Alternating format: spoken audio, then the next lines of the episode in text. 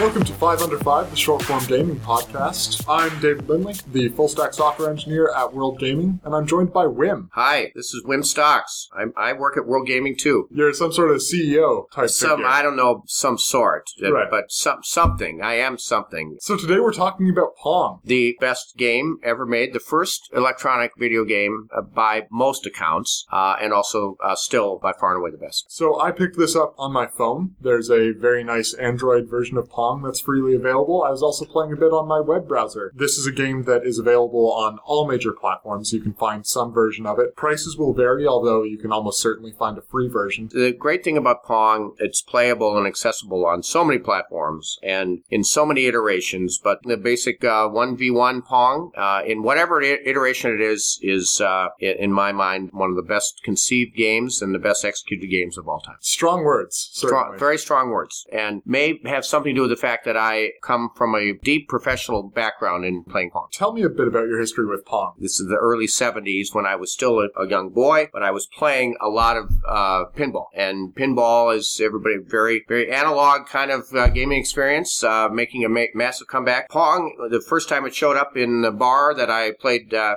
played pinball in, i- everybody was immediately mesmerized by this glowing screen and the uh, ability to play 1v1 in a in this great tennis format. We, there's a lot of strategy to the game. Uh, there's a lot of dexterity required to, to play the game, and was immediately hooked. Are there any differences with the versions that you'll find on the web between those and what you were playing back in the day? Well, they're very different. You know, uh, just like in tennis, Pong has different surfaces. Mhm. There's a grass surface, there's a hard true surface, and there's a hard hard court surface. Hard true is the same as clay, and there's a hard surface. So, do you still play Pong these days? I, st- I still play Pong. and Um, what's your preferred format? tabletop. It's uh, public. It's communal. Uh, you can attract an audience. The whole arcade experience is uh, is part and parcel to uh, why Pong continues to resonate and be a big game in the bar and the arcade arcade space. Well, and it's a game that can't die really because of its simplicity and because you can still take a fresh take on it. It's again one of the games that if you played, you'll note that as the points increase or the amount of time in a, in a point increases, the speed of the ball increases. The uh, the controls can can get wonky as the ball speed increases, but it, it is a harder game to master in that in the later stages of a particular point. So it's a, a game that seems like it's simple to play,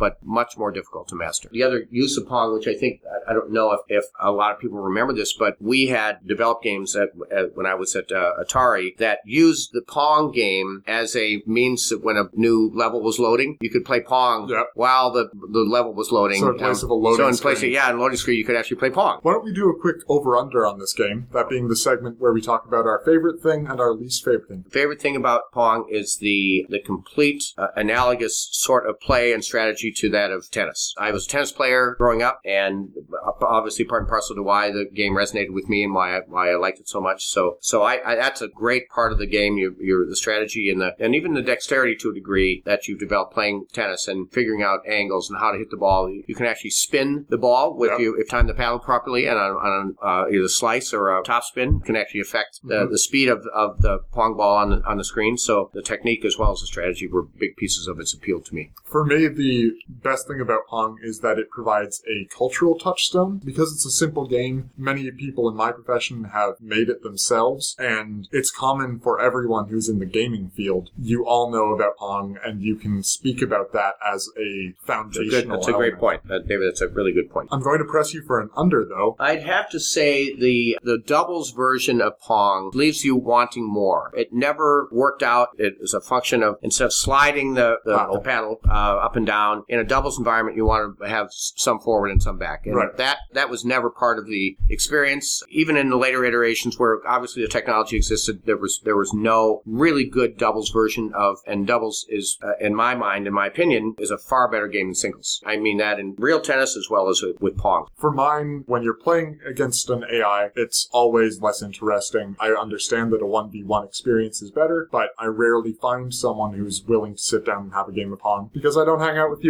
Well, clearly we have to change that. I am always a ready and willing opponent. So if uh, we find a nearby tabletop and we can drink some beer, I think that would be uh, absolutely next best step. Well, I've enjoyed being here, and um, I'm looking forward to our next head-to-head competition on Pong. Thank you very much for joining me. Thank you, And David. that's Thanks it for this week.